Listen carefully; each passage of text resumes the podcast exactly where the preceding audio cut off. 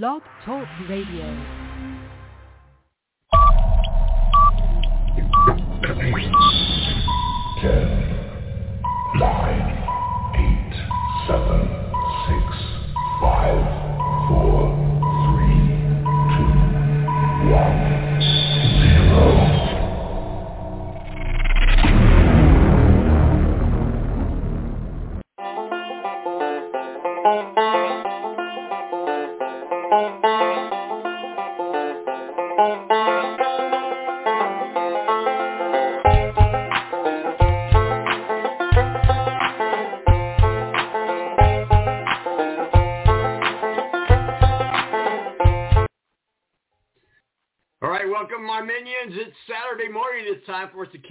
Off our annual Field of 33. And we are going to break down every single entry, every single qualification uh, in our annual special today. Tony Donahue the Tony D podcast and burnoutsports.com going to join us and help us break that down. And then later on, at the end of this hour, uh, we'll, we'll be having Steve Wilson of Speedway Digest breaking down what's happening out in Charlotte. Well, we call it the double. So uh, what's going on this weekend in NASCAR uh, in the second half of the show uh, with uh, Steve Wilson from um, uh, editor-in-chief of Speedway Digest and our official NASCAR contributor. My name's Tom Marquis, El Presidente. We'll be right back right after this, and we're going to get things going on this Field of 33 special. Morning face. You get is when you don't sleep well. This is what happened to Linda.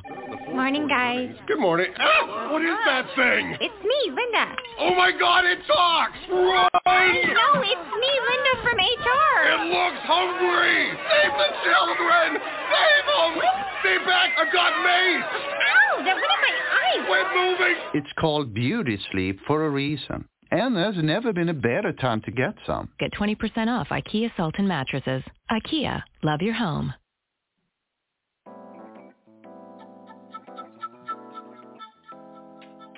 Oh, hi. Uh, Hey. seen on the board, do you guys have Black Rifle coffee here? No, I'm sorry. We only carry good small batch coffee here. Well, it is great small batch coffee. Well, that really can't be unless it's fresh roasted. So, I don't, you know, Well, it is fresh roasted. I don't, I don't think you know what that means. You know what this is? This is masa lequa pique, which of course in the Indonesian language, oh, let me finish. In the Indonesian language, it's weasel coffee. You just made that up. No, it's been passed through their digestive tract, That's disgusting. and then it's nature's wet processing. yeah, but is it good? I mean, it's all right. Are they investor philanthropists? Do they support good causes? Yeah, tons of causes. Veterans causes and first responder causes, but it doesn't matter because they make good coffee. So that's what I'm wanting. Do you have any? You know what? Actually, I'm I'm just gonna order it. They make it freshly roasted. Black Rifle Coffee. It's good.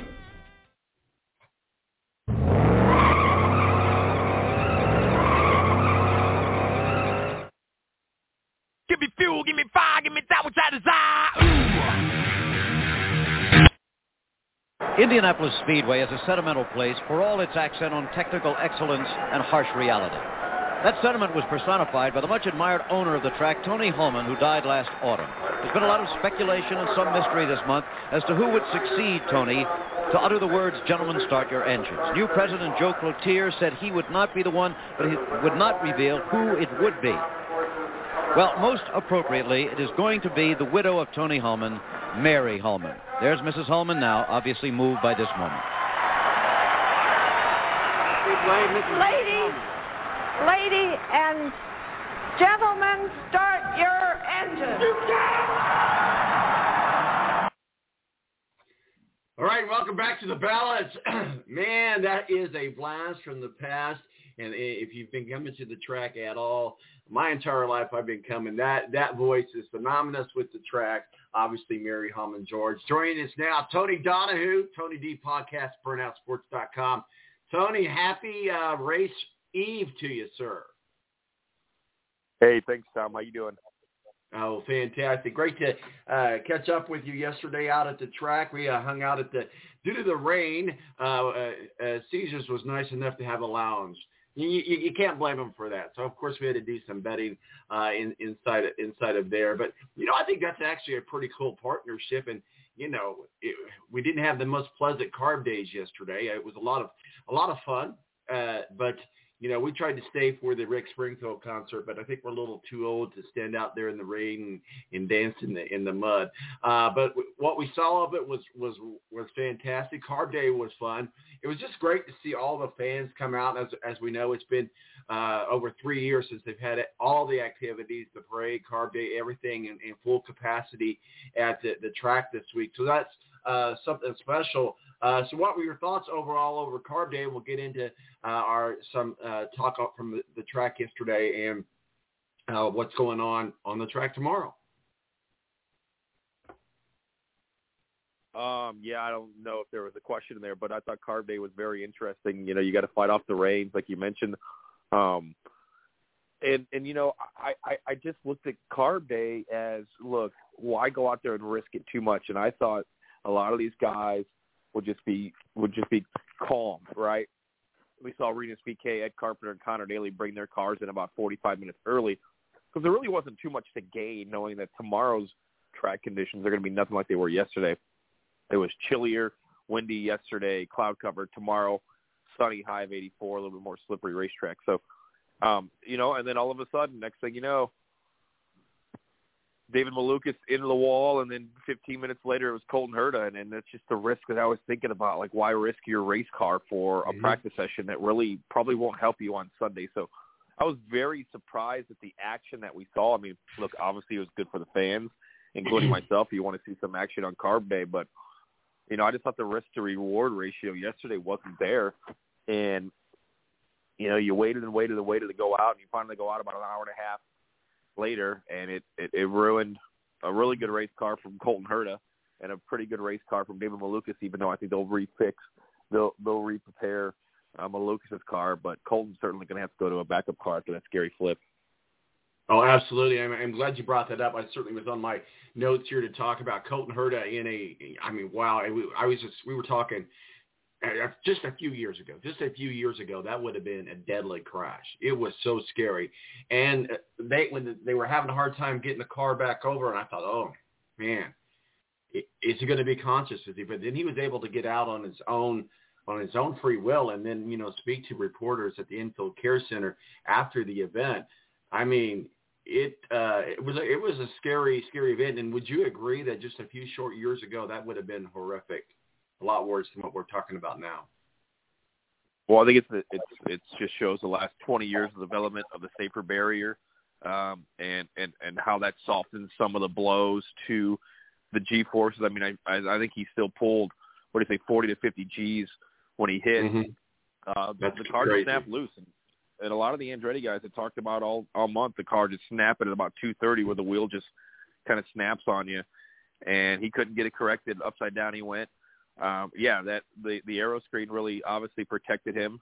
Um, that roll hoop, been there for a very long time, helped protect him as well. So, um, like you said, you know, it's crazy to think you see that kind of accident, and then you know, in his in his interview, he said, "I want to get back out there right now. I wish I had a backup car to go do it that was prepared for the oval." So, I'll be in a backup car tomorrow. You hope ever it's kind of a cross your cross your fingers when you send them out because you haven't been able to test it. You haven't been able to um, make sure everything works, you know, and that's what a lot of yesterday was about in carb day. Make sure the radios work, make sure that all of your tools inside of the car work, the weight jacker works, um, you know, everything just just right. But they're not going to know that until they pull off tomorrow for the parade lap. So uh, it'll be, uh, I'm sure that first stint for Colton Herta will be very interesting uh, and very on edge to make sure that everything is correctly how he wants it. Now we're going to get into all the qualifying cars and their positions, but the way I understand it, you qualify the car, and the car has already been qualified. So even though he's got to have a new car and a backup car, he he doesn't move to the rear. Am I correct, or does he stay? He stays in that position that he's currently qualified at. Correct?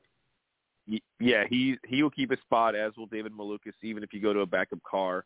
Um, you know, you're you're qualified, you're set, so he won't go to the back of the field. Um, I personally am not a fan of the rule. I think if you change cars or if it's a driver change, you do have to go to the back of the field. Uh, so the driver qualifies the position. I wish it was the car. Um, but Colton Herta will be back in tomorrow. Looks like he's at the autograph session today. I'm sure we'll see him at the parade later on today. So um, yeah. looks like he's pretty much been cleared of his concussion protocol. I'm sure there'll be an evaluation this afternoon, about 24 hours after, uh, just to double check, make sure everything's good, pointed in the right direction, and he should be good to go for tomorrow's race. Well, that's fantastic to, to hear and to see. I certainly know Colton Herta is a, a, a, a fan favorite out there at the track. Another fan favorite, uh, Josef Newgarden wins the, the pit stop challenge, and that was a, a carb day tradition that was able to go on, and that was a lot of fun to be out there in the stands and watch the uh, pit stop challenge. That is just so much fun. But Josef Newgarden uh, takes that away. Uh, not a lot to analyze. It's a pit stop challenge. It is what it is, but it's always see that happen. You, you have any takeaways on that? But I, I guess a better question, we're going to get to our picks later on, uh, but a better question, Josef Newgarden is, is, is good all the way around. And that showed me yesterday that he's got a fantastic top of the line pit crew that can get the job done tomorrow. Yeah, I um you know, when I was watching the pit stop competition, uh, and I thought about this, you know, there'll probably be five drivers tomorrow that have they'll have their days completely ruined on pit road. We saw Steph Wilson last year lock him up coming in, wreck his car. We've seen we saw Ed Carpenter have a really bad stop last year on his first on his first pit sequence, and that shuffled him all the way back to 29th, and it took him the remaining 175 laps to recover to a fifth place finish, and and you know that six to seven seconds that he lost on pit road was so hard to gain back because there wasn't a lot of yellows. There's only one or two more yellows the rest of the way. Um, so the pit stop competition just shows, you know, I mean, Sage Karam lost his back rear tire and spun during the pit stop competition. Um, Dixon had a had a had a right front that was loose when he pulled away. Um, so yeah, you've got to be perfect for those seven eight pit stops, and, and and it could it could ruin your day quickly. We obviously saw it with Graham Rahal last year. He was in the warm up lane coming back onto the track after his pit sequence and lost the back rear tire that obviously flew in the air and then ended up ruining Conor Daly's day as well. So, um, you know, unfortunately, tomorrow we will see probably four to five drivers that days are uh, ruined by by bad pit stops. All right, guys, let's get into the uh, field of 33. We'll start with row 11. We just talked about Stefan Wilson. Look, it looks like he's going to be starting in the 33rd position. I don't have a four-lap average for him, but then we have Jack Harvey, four-lap average of 226.851, and Christian Lundgaard, uh, four-lap average uh, in the Honda number 30, four-lap average of 227.053. Uh, Tony Donahue, Tony uh, D podcast in uh, burnoutsports.com is going to help us break down the field of 33. We start with row 11. Uh, Tony, what do you say about row 11? Yeah, I mean, look, if you're if you're those guys, you're going to have to pounce to start, and make some moves. Uh, fortunately for a guy like Jack Harvey, who has a pretty good car in race trim, he's got a teammate in Christian Lundgaard next to him, even though he's a rookie. So I think you'll see Harvey probably lead that row in the turn one. Um, you know, and there's just so much turbulent air there. You're kind of hanging on for dear life those first couple of laps, but just just get your car right where you need, and and and then maybe you see some of these guys towards the back couple of rows pit a little bit earlier. Uh, maybe do the undercut. There's an under and an overcut. The undercut is where you come in pretty much before the rest of the field does, and then hopefully there's a yellow and you can cycle up towards the front. Um, some guys do the overcut where you wait and try to make it make make that fuel last an extra two to three laps over a stint. So I think you'll see different varying strategies. Um, I don't think either of these three guys are going to win. But Steph Wilson and Jack Harvey had really good cars in race trim on Monday and, and, and yesterday's practice. So, uh, you know, I think you'll see those guys charge towards the front. I don't think they'll be contenders to win. Let's move up to row number 10. Obviously, no stranger to the Indianapolis Motor Speedway and uh, champion of all, all accounts. Uh, Juan Pablo Montoya with a four-lap average of 228.622. A little surprised with him this year, one, because of his experience, and, and two, earlier on uh, this month, he was showing a lot of promise. I was really kind of uh, wondered why he qualified at 30th, but he's in the race, and it's certainly good to see him there. And then we got Dalton Kellett, four lap average 228.916. And then Kyle Kirkwood, four uh, lap average 229.406. Uh, row 10, what do you say there, sir? Yeah, Montoya has had really good speed. They just worked on a race setup. I think he just missed the qualifying setup. He could charge the field. Kellett's got to keep out of the wall. Kyle Kirkwood's a, an up and coming talent. Um, he just needs to learn how to go 500 miles. Um, he obviously wrecked out of Texas, so just just keeping it clean and and moving forward. So row nine, Tom, I mean, is very interesting. You've got Helio, Scott McLaughlin, and Colton. Oh yeah. Herta had Herta had one of the best cars in practice um, on Monday, and then obviously the accident yesterday we just talked about. We'll see how long it takes for him to get comfortable in that car. McLaughlin is fast. You can never count out a Penske car, even though they're he's starting 26. The Helio Castroneves, last year's winner, done from back there. Um, but he's it's it's going to take all five. It's probably going to take 475 miles for Helio to get up towards the front. So um, watch for him to be on the charge too. And then um, you got a very interesting hard charging row eight as well. And you do absolutely. Going back to Helio Castroneves, obviously a fantastic win last year. You can never count him out. He's part of a very elite club to have won uh, four uh, Indianapolis 500s. It's really good to see him in the race, and I know everybody loves to to root for Helio. I, I, I saw a lot of Helio and a lot of Colton uh, jerseys at the track yesterday. I worry about Colton's uh, car, but we'll see what happens. But that's the row to watch. And you mentioned row eight. We've got uh, Delvin Francisco, uh, I'm sure I mispronounced that, four lap average, 230.326. Uh, Marco, uh, you know, we talk about Marco. That seems to be the only time of the year we talk about Marco. Marco's the an Andretti that hasn't won the Indy 500. There's that shadow that, that comes over that with him. I know he asks, he asks, is asked that question every year. Is this going to be the year where you finally get your Indy 500 win?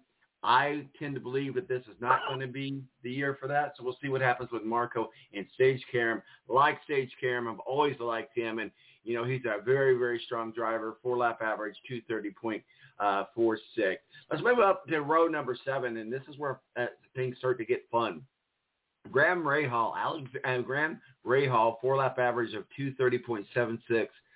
Uh, Alexander Rossi, four lap average, 230.812 and Callum Abbott, again, I, I mispronounced that, so I'll just follow on the story there. Four lap average, 230.961.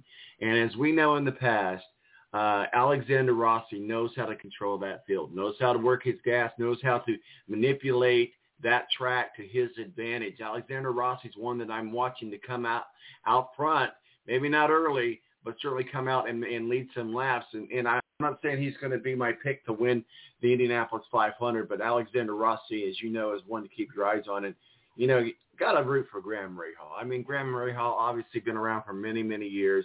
He's got a, a great racing family, both on his in-law side and on, on the racing side. And he's great. He does a lot for the troops. He just he's just an overall great guy to talk to, an overall fun driver to watch. So row seven, what are your takeaways? Yeah, I mean it's going to be a hard charging row, um, and I think you can kind of throw Sage Karam in there of guys that are going to go to the front. Um, Sage is aggressive early. Graham knows how to get there and be there at the end. Um, he he hasn't qualified well at the 500.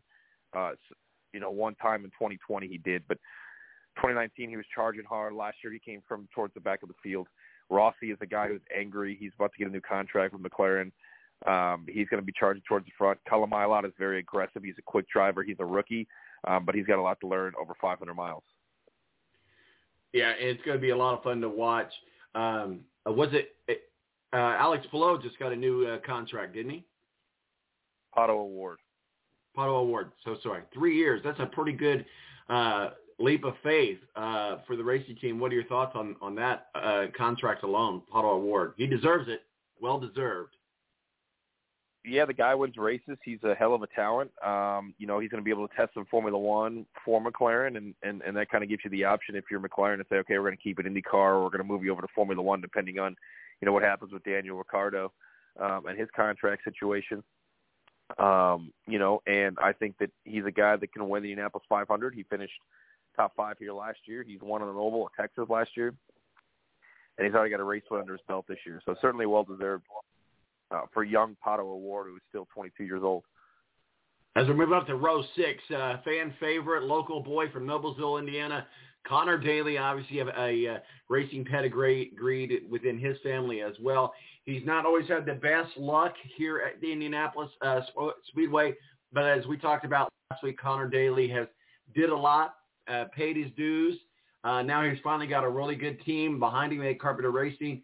So just going to be really exciting to see what Conor Daly can do. And you know, I would not be surprised if he's not in the top five, if not on the podium. So Conor Daly, uh, four lap average, 230.999. J.R. Hillebrand, love to watch him. And again, we talked about the ghost that haunt him uh, on the final stretch there where he almost won the Indianapolis 500, could see the checkered flag in, in sight when he hit the wall. So J.R.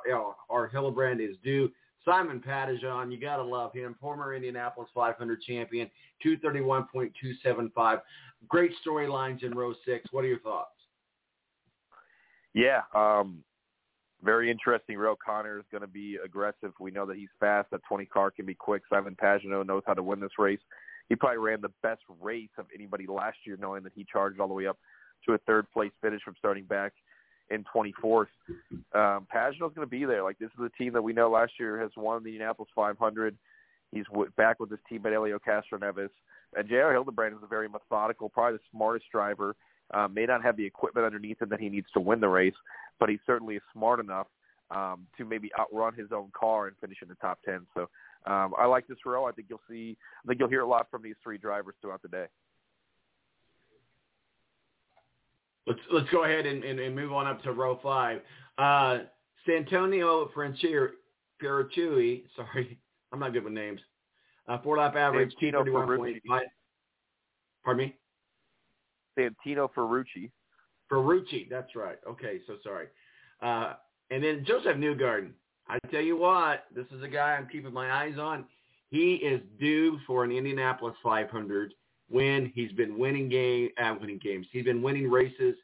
He has the guy that you have seen grow up at the track. You like to say in in in relationship like he grew he was a kid now he's a man and you've seen him grow up at the track and it's his time uh, to drink the milk and i tell you what i haven't made my picks yet but he's in my thoughts of uh, for consideration uh, and then david malukas uh, we saw a, a lot of stuff that we talked about earlier with him yesterday he seems to me and maybe this is a hot take and, and if it is then uh, you know it is what it is he seems to me like he's a lot of aggression, a very aggressive type driver, very good driver, but is going to take maybe some unnecessary chances. And the Indianapolis 500 is not the time to do that. Row five, what are your thoughts? Ferrucci is aggressive, and again, him and Malukas were involved in that accident yesterday where I think Ferrucci just raced him a little bit too hard, knowing this is the guy that's going to be in my row. Um, Ferrucci turned in on him. Malukas made the move, had the move almost completed uh, before that accident happened. You know, I think you're going to lean towards picking Josef Newgarden the way you're sounding, Tom. But until he can prove that he can be a contender, I can't pick him to win. I mean, outside of 2016, where he finished third and was still outlasted by Rossi, who was on strategy, and Carlos Munoz, who had the better car, um, it's hard for me to pick Newgard. Yes, he is a great talent. He's a champion of the series. He's already won twice this year. Um, but Indy, the Indy 500 has just been his Achilles heel, and until he can prove that he's a contender to, to lead laps and, and, and win the race, it's hard for me to take him. We look at row four in today's Legends Day, uh, which is a fantastic uh, event down there at the track. And yes, you have to be out, out of the race for a while to be a part of what we call Legends Day. But I, I want to call this row for this year Legends Row. We got Jimmie Johnson. I mean, how many times has he won the NASCAR championship? And to think of him as a rookie is just mind baffling you got Will Power, who's who's you know a, a, an IndyCar champion. He's he's he's accomplished it all. He did it all. And then Sato. I mean, man, Sato just has been fun to watch over the years. Of course, he's a, a former Indianapolis 500 champion as well. Row four, Legends Day. This is Legends Row right here, row four. Yeah, you know, Johnson's going to have to keep it clean. He's had a lot of moments this month where, um, you know, if he does you know, in, in the race might come back to haunt him. Um, so he's going to have to be clean. He's going to have to hit his marks. Um, he's been on edge all month. Excuse me. Possibly wrecking the car. So keep it clean if you're Jimmie Johnson. You know you got a good pit crew behind you. You got a good team behind you. Just keep that car pointed in the right direction and all four tires on it, and you might have something to say at the end of the day. Um, you know, Will Power. Sorry, excuse me. Uh, Will Power no, is a guy fine. that look he's kind of leading the Penske charge right now. You know, McLaughlin and Newgarden are a little bit further back. Um, Power can win this thing. He's been quick. He knows how to get it done. It seems like, however, something always goes wrong uh, outside of the one year that he won. Something always goes wrong, and ends up costing Power his day. And I love Sato. Sato's aggressive. Um, he's fast. That car is a lot faster than the 10th place it's going to start. Look for him to be on the charge, starting on the outside of the row. Look for Sato to make moves on that opening start, um, and then settle in from there. As long as, again, Dale Coyne's big crew can keep him in the in the running, he'll be he'll have a chance to win it. Joining us now, also Steve Wilson, editor-in-chief of Speedway Digest, our official NASCAR contributor. We're getting ready to merge from this conversation into talking to Charlotte. Uh, but uh, Steve, how are you? You're going to join us for the last three rows on the field of 33. How are you doing, sir? I'm doing pretty good. How about yourself? Fantastic.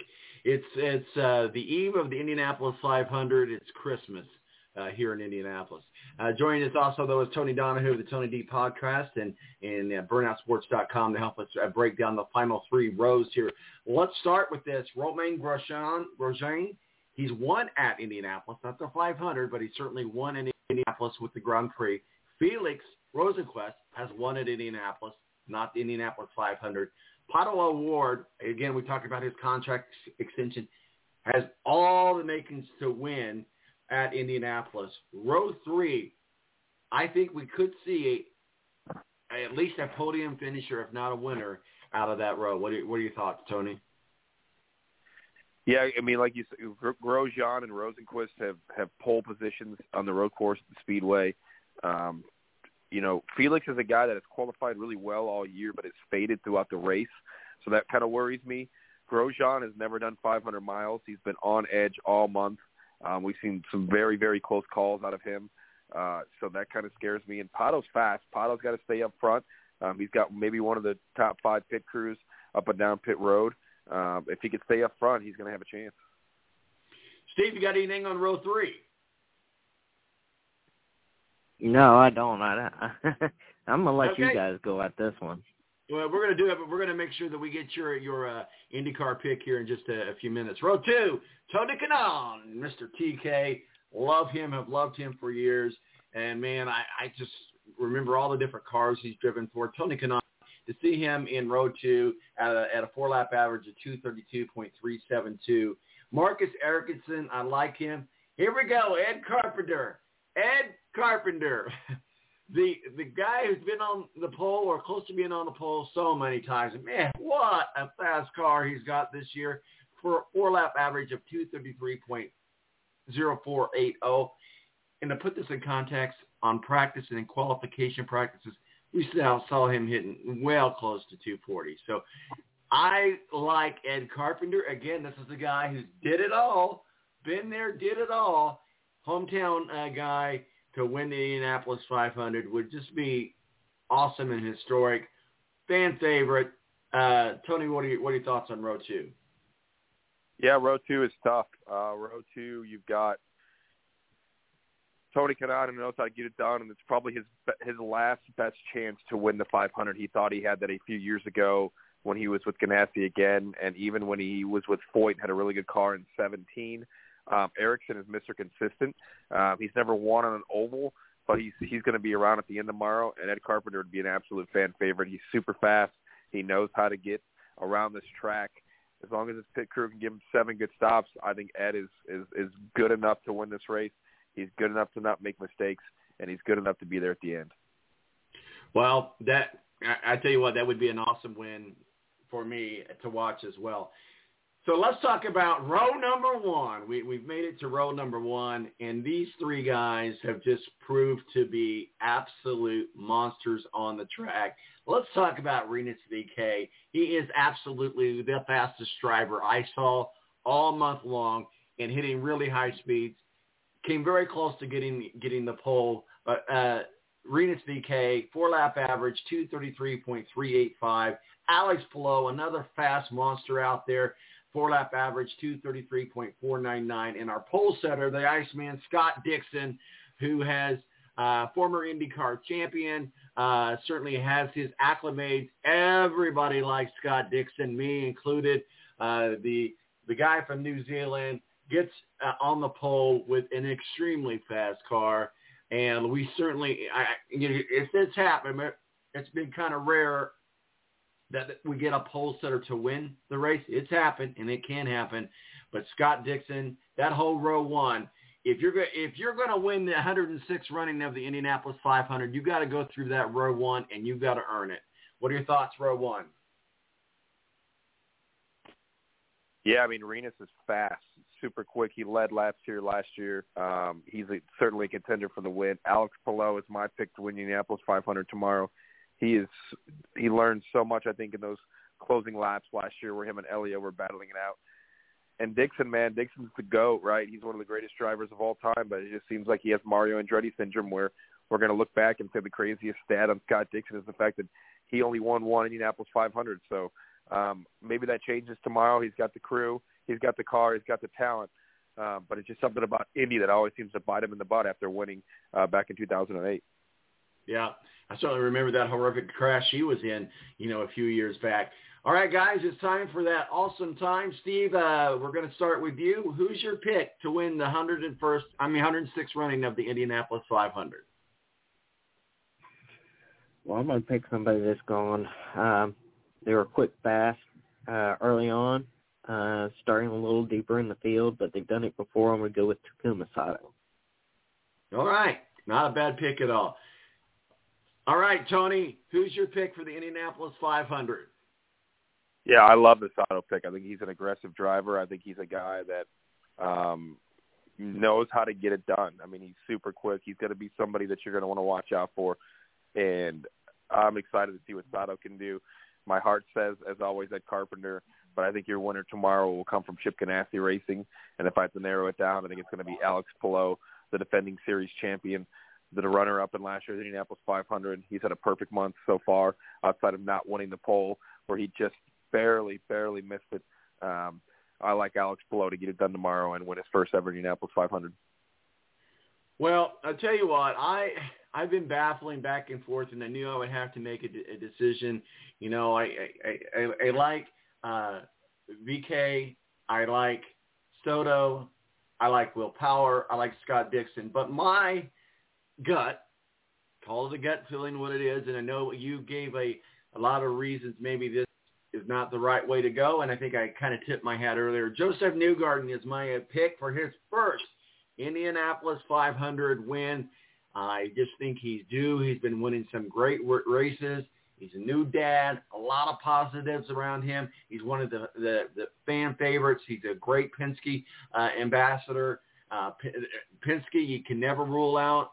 Josef Newgarden wins the 106th running of the Indianapolis 500. Well, guys, we've got to get into NASCAR talk as we get uh, talking to Charlotte. I know you got some stuff going on. It's the Legends Day down at the track. Uh, certainly a great event where all the great uh, drivers um, uh, come together for autographs and and uh, so there's a lot of stuff going on there. And then there's the parade today, and then there's the public drivers meeting today out at the track. Uh, so a lot of stuff going on at the track. Of course, we'll be out there uh, tomorrow and just having a great time, uh, just uh, absorbing it all with the Indianapolis 500. Uh, Tony, I know you you know your NASCAR too. Who do you got for Charlotte today and tomorrow? And then we'll stay. We'll stay. Uh, stay Steve, we'll, we'll get yours here in, in, in a few minutes. But Tony, I know you got a bounce. So who's your Charlotte pick for this weekend? Um, I have paid zero attention to anything NASCAR, uh, so give me Kyle Larson. oh man, I, I, I here I, I was trying to give you all the acclimates that one could give. but uh, Tony, it was great to see you out at the track yesterday, out at the uh, uh, Caesars uh, Sportsbook. Uh, so we'll, we'll try to catch up with you tomorrow as well. I know it's a, a, a, a super, super busy day. It's going to be exciting. Uh, you know, full capacity. First time that's happened since uh, 2019. So really excited to, to have that. Tony, where can people find your work and masterpieces, sir?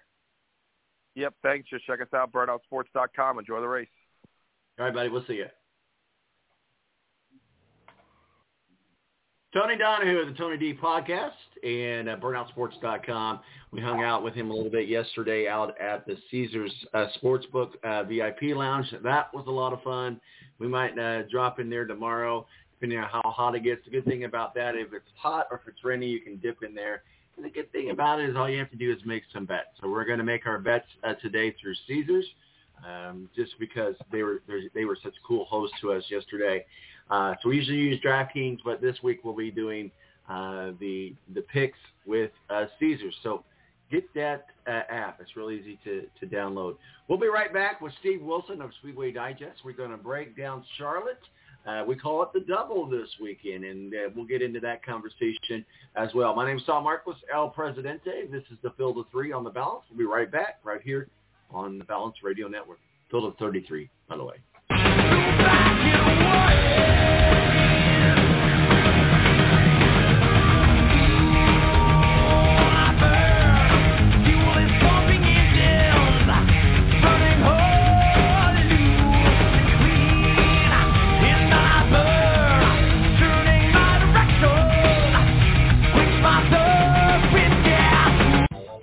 National Guard is a reserve component of the United States Air Force and serves alongside active duty Air Force members in times of a national crisis. In addition, the Air Guard serves the state and local community in a wide range of capacities. The reason people join the Air Guard is as diverse as our members and includes such reasons as a deep desire to serve their country, money for college, travel, new job skills, and the pride that goes along with belonging to the greatest military organization in the world. I joined because I felt a calling to serve my country, but I didn't want to be far away from my family, so the Indiana Air National Guard was a perfect fit for me. With over 95 different career opportunities to choose from and 100% paid college tuition to any state-funded college, why not give us a call? Call 1-800-841-3103 or visit online at goang.com to find out more. Again, that's 1-800-841-3103. The Air National Guard, guarding America, defending freedom. Morning face. You get it when you don't sleep well. This is what happened to Linda. Morning, guys. Good morning. Ah, what is that thing? It's me, Linda. Oh my god, it talks! Run! No, it's me, Linda from HR. It looks hungry! Save the children! Save them! Stay back! I've got mace! Ow, that went in my eye. Quit moving! It's called beauty sleep for a reason. And there's never been a better time to get some. Get 20% off IKEA Sultan mattresses. IKEA, love your home.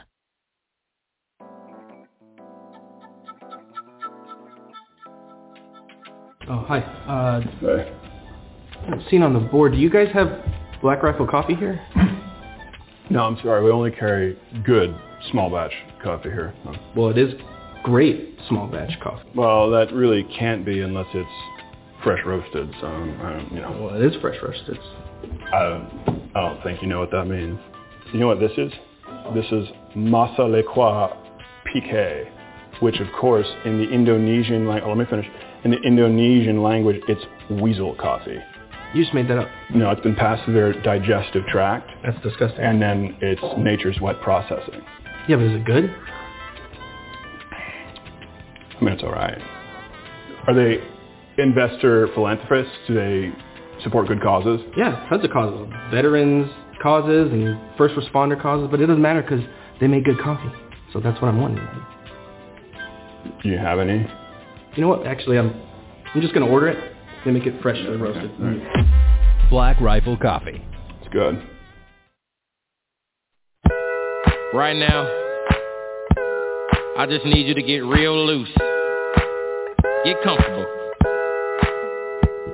Grab your loved ones or grab your love partner. And if you're by yourself, no worries. Just follow after me. Gonna do the two-step and cowboy boogie. Grab it. All right, welcome back to The Balance. This is the Field of 33 special. Uh, we just had Tony Donahue of the Tony D podcast uh, and uh, burnoutsports.com joining us, helping us break down the entire field of 33 for tomorrow's 106 running of the Indianapolis 500. Got your Black Rifle coffee ready. I got my Freedom Fuel here. The great thing about Black Rifle coffee is when you buy a bag, you give a bag. I got a friend whose son's in the Navy, and that's all they serve is various different types of Black Rifle coffee. Go to blackriflecoffee.com and get yourself set up today. Uh, joining us now, Steve Wilson from uh, Speedway Digest, editor-in-chief of Speedway Digest, our official NASCAR contributor. Are you are, are you ready? Can you do that get up challenge? I want to see a YouTube video of you doing that get up challenge there, Steve. I don't know about that now. You know what? I tried that a couple of years ago just to have fun with it. Yeah, that's that's not my thing. So uh, we did we never did publish it, but hey, you know it was it, it, it was fun to try. Well, as as we know, tomorrow's the Indianapolis 500, very very special race. Uh, certainly the first time in three years that we've had full capacity here in Indianapolis. It's been a fun month of May. Climax is tomorrow. You have any thoughts on the Indianapolis 500 overall uh, before we get into the NASCAR talk? Well, I I, I just think that it's uh, it, you know it's it's one of those races that everybody it should be able to experience once in their lifetime, even if they don't get to go again. Um, mm-hmm. I, I was reading some stats on, you know, just how many places from around the world that people are coming to watch this race. So yeah, it, it's uh, you know the pageantry around it is definitely something that you know for for, for somebody that uh, follows uh, you know even even uh, you know other forms of motorsports, whether it be uh, NASCAR, F1, or you know whatever the case may be, it's at least something that you should be able to experience once in your lifetime just to see it all happening live in person. So, but I, it should be I, a good could... race tomorrow, and I it, it should be a good race, and you know, uh, you know, I, I know, you know, I, I'm I'm always an advocate for these races during this time of the year. The hotter, the better, because the track gets slick and it causes a little bit of uh, tire management as well as uh, you know, a little bit better racing than if it was cooler temperatures. But that's just my thoughts on that. You know, that's the second time I've heard that today. I was listening to some interviews from a, a crew chiefs. I can't remember exactly who it was, uh, but literally said the exact same thing for the most part on local television here uh, t- this morning when I was listening to that interview. But you are right. I mean, the the harder the track, the the harder it is. And that, that track is not an easy track on a good day for anybody. Uh, so yeah, to add those elements, it's good. Let's hope it doesn't get too hot uh, because when you're in, in the stands, man, it, it, it'll kill. It. But I think it'll be mild. At least we won't be done with rain like we were dealing with with yesterday, in and out, and so we took advantage of the uh, Caesar Sportsbook. You know, you're right. People come from all over the world, and we see just different interactions with people and fans. Hey, where are you from? Um, you know, Montana, or you know, where are you from? Uh, France, Europe, all over the world. Uh, and Melissa was wearing her uh, Tennessee shirt. She's a big Tennessee fan. We won't hold that against her. Uh, but uh, uh, you know, everybody's like, "Oh, hey, what part of Tennessee you from?" I'm from here in Tennessee. I'm from here in Tennessee. So it's kind of kind of neat. But when we walked up to the uh, local uh, broadcast uh, for here in town in Indianapolis, said uh, Derek, uh, I mean Jake Query, a good friend of the show, and uh, as well, he's a uh, a tournament announcer for the uh, IndyCar Racing Network, and he handles the morning show here. And you know, so we w- just walked up there by their stage, and they're like, "Oh, hey, Melissa's got to sing "Oh Rocky Top." So uh, we broke out on "Oh Rocky Top" on Friday morning at Carb Day, and everybody was singing it. So it's a lot of fun. And it, by the way, that was our first Carb Day yesterday. So if you've, I mean, there's the Indy 500, that's one thing, but the Carb Day is just a, it's a big party. I ain't gonna lie, it's a big party. But we had a lot of rain yesterday coming out, and then about the time Rick Springfield took the stage, it started raining, so we packed it up and came uh, came on home. So it's all good. But let's get into some NASCAR talk. Charlotte, uh, certainly we've got the Alsco 300. Uh, I believe Sam Mayer, Allgaier, and Preece Berry, and Jones round out the top five uh, positions uh, out at Charlotte today. Let's break down the Charlotte uh, Speedway. In a lot of ways, Charlotte to to NASCAR is a lot like Indy, but Daytona I think reserves that spot. But certainly Charlotte's right there. It's one of the best tracks, and and, and you know they they uh, started that uh, part road, part oval course, the, the Grovel, Roval, whatever they call it, is pretty cool. So uh, tell us a little bit about the Charlotte Motor Speedway and what have we got going on for today's Alsco 300.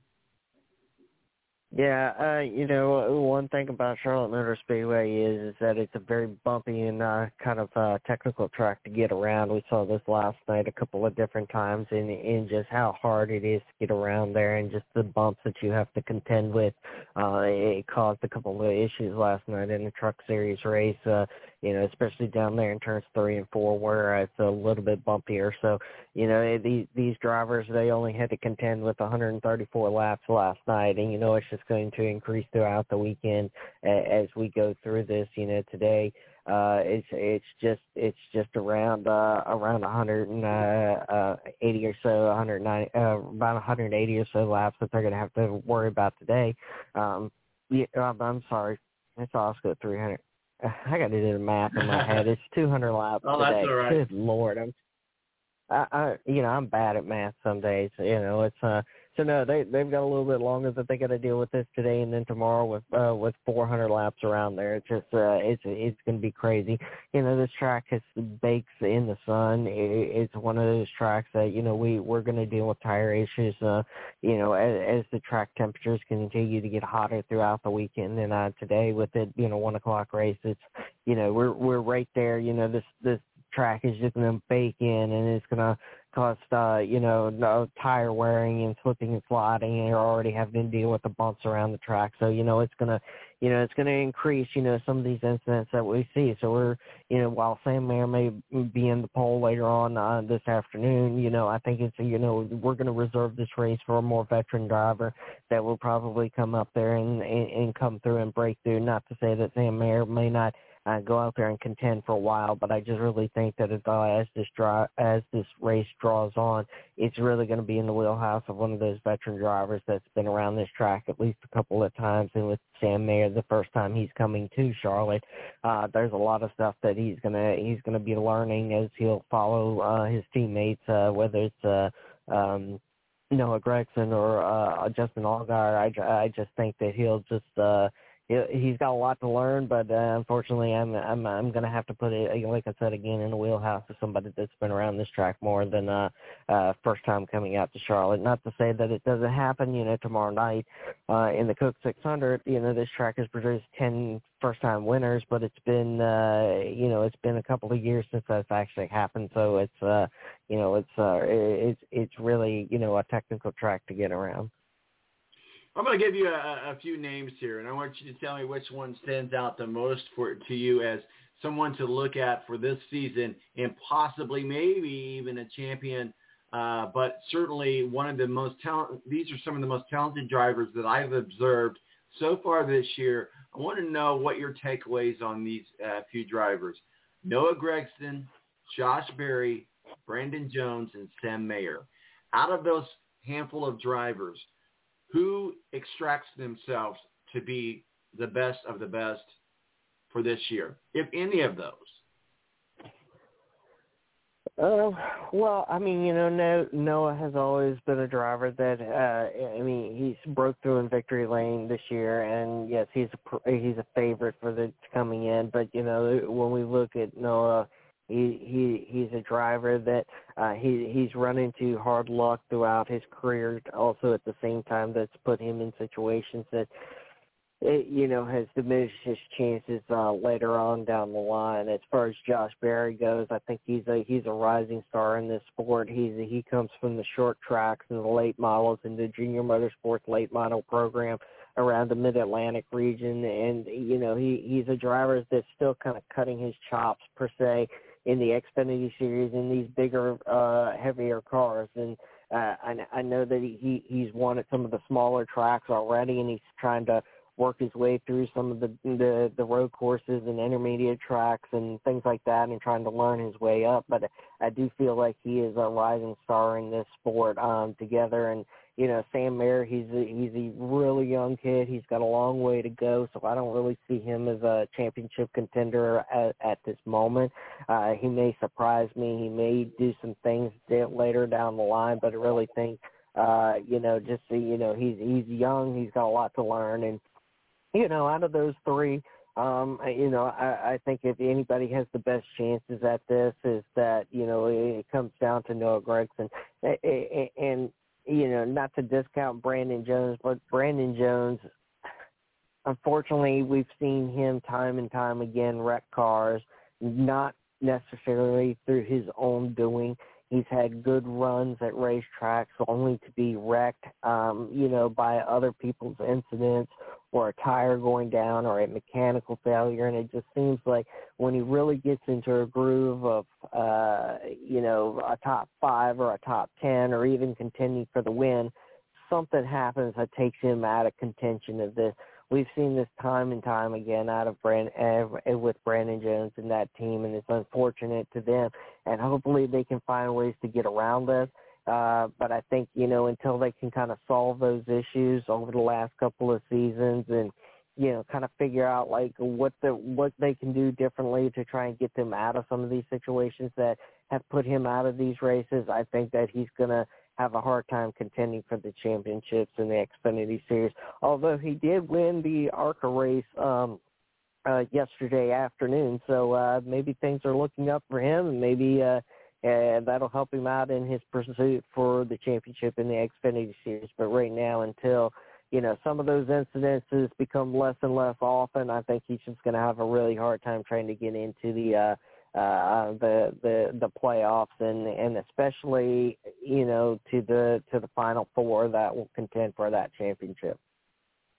Who wins uh, today's uh, race uh, in Charlotte this afternoon's race, the Xfinity race? Who's your pick?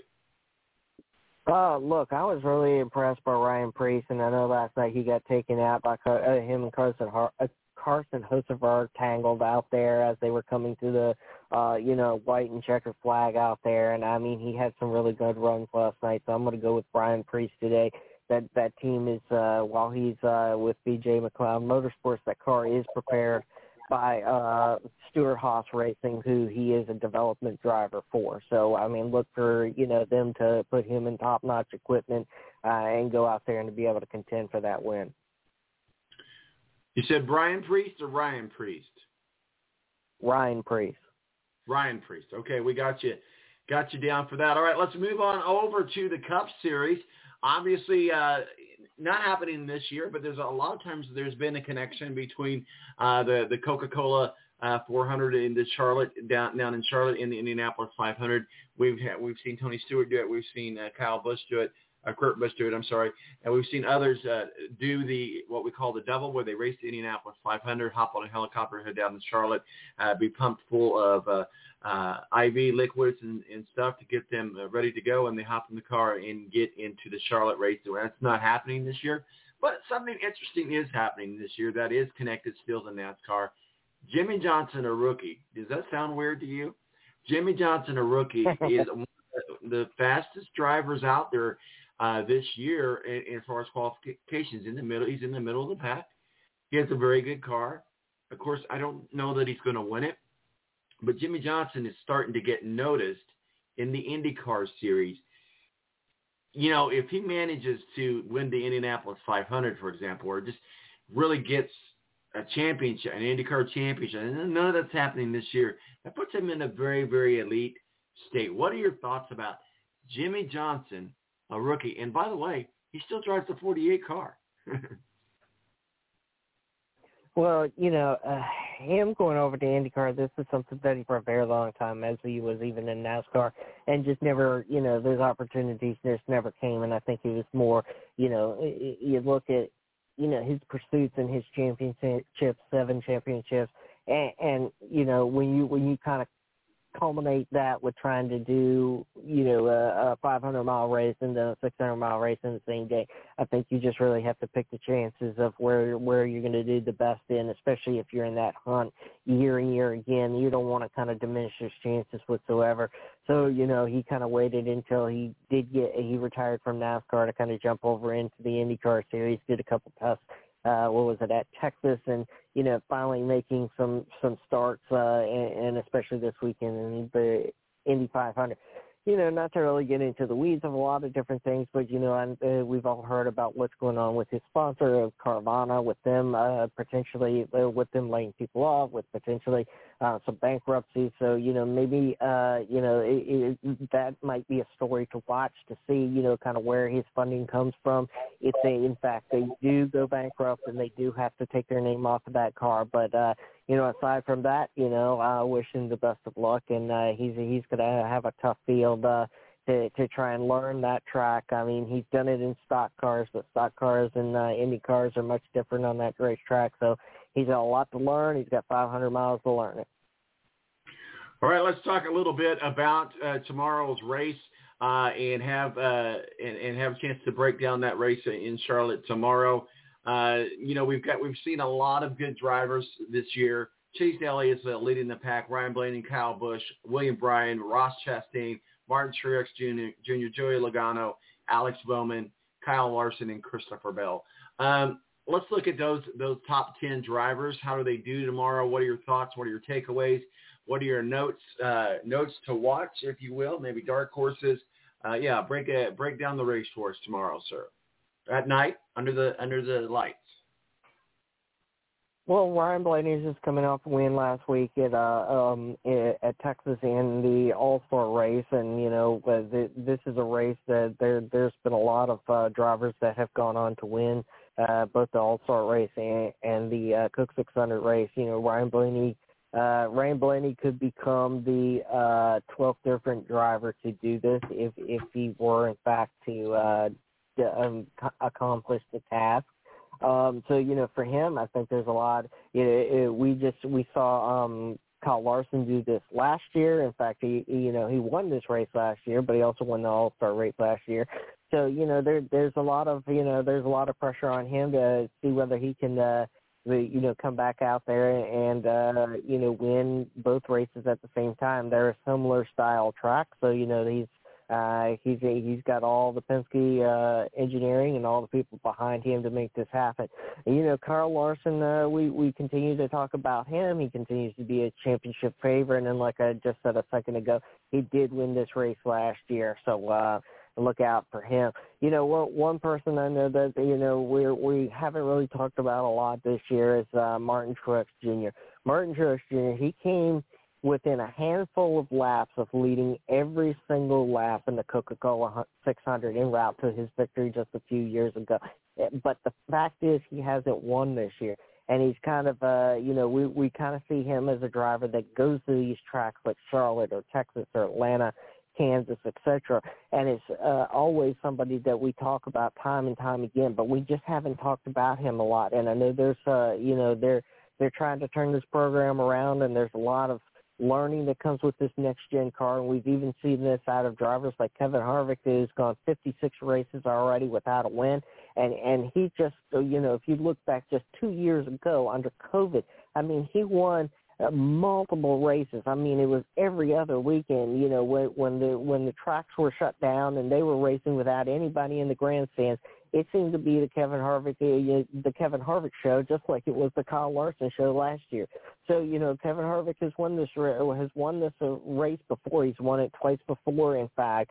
Uh, he's won three times at Charlotte. So those are two different drivers already that are that haven't won that that ha, uh, uh, not this year, and, and in Kevin's case, 56 races already uh, that have won this race. Both of these, I would take a take a look at them and watch them because once again, you know, this is a very very long race. This race is going to take well over four hours, closing in on the five hour mark to get to to complete. And you're going to, it's going to take drivers that that uh, you know have the stamina and, and the technical know-how to to to to go through this race as the ch- track changes from day to night and the temperatures start to cool down. So I think you know you've got a couple of different drivers up there. Um, you know I, I'm I'm really impressed with Ross Chastain this year. He's won twice already as it is coming over for the new Trackhouse Racing. Uh, you know, he won at COTA early on this year for his very first race. And, and, you know, that team has started to really come into a groove. And I think, you know, we can potentially talk about them as, championship contenders. But, you know, they, they've got to get through the summer months and they've got to continue getting those stage points and maybe tack up another win or two but don't count out Ross Chastain because uh, Ross Chastain did win last night. You know, after uh, Ryan Preece and Carson Hocevar tangled there. Uh, not to say that uh, he he wasn't in contention throughout the night. He was running a quality third. Uh, you know, top five between third and top five all night long in that truck. So uh, watch out for him. Uh, you know, tomorrow afternoon and tomorrow night in the Coke 600. Steve Wilson, Speedway Digest, our editor-in-chief, our official NASCAR contributor. Steve, who is your official pick for the Coca-Cola 500 year? Uh, I I am going to pick Kyle Larson to do this again. Kyle Larson. I like him. Likes good story. Where can people find your work and masterpieces, sir? You can follow us at Speedway Digest on Twitter, Facebook.com slash Speedway Digest, and SpeedwayDigest.com. All right, Steve. You have a good race weekend. I know I will, and uh, we'll we'll keep you updated via Twitter and text. Hey, take care and stay hydrated out there. oh yeah, you mean not beer though, right? beer is not a form of hydration. All right, buddy. We'll talk with you soon. Have a good weekend. You too. Bye. Steve Wilson, editor-in-chief of Speedway Digest, uh, joined us for breaking down the Coca-Cola 400. Also, uh, we have uh, had uh, Tony Donahue, our field of 33. We broke down the entire field of 33. Got his pick. We got Steve's pick. Got my pick. We'll get Melissa's pick. We'll get it all up on social media. Guys, it, this is Memorial Day weekend, so let's take some time uh, for family. You know, we've had a lot go on here in the United States as far as just, you know, get close to your family. Uh, but just remember the freedoms that we have to go to the track, to enjoy the 500, to enjoy the Coca-Cola 400 or, or whatever it is that, that we do this weekend, you know, to have our cookouts and, and to have our games and, and the things that we do this weekend to kind of bring in summer. And also Memorial Day is designed to uh, remember those that we lost, uh, who, who fought for our freedoms. And so let's not forget the real meaning of this weekend. And there's a reason that the Indianapolis 500 is always on Memorial Day weekend because they take that time to honor uh, the the troops and the and the uh, both you know foreign and domestic troops that are with the United States, but also to remember those that we have lost who paid the ultimate price. Take time this weekend to remember why you have the freedoms that you have. My name's Tom Marquis. Enjoy this Memorial Day weekend. Enjoy the race weekend. Hopefully you, you'll be out at 16th and Georgetown at the Indianapolis Motor Speedway. It's a special place to go. Even if you don't get there this year, get there sometime. My name's Tom Marquis, El Presidente. Don't drink and drive. It isn't cool. I'm out of here. Deuces.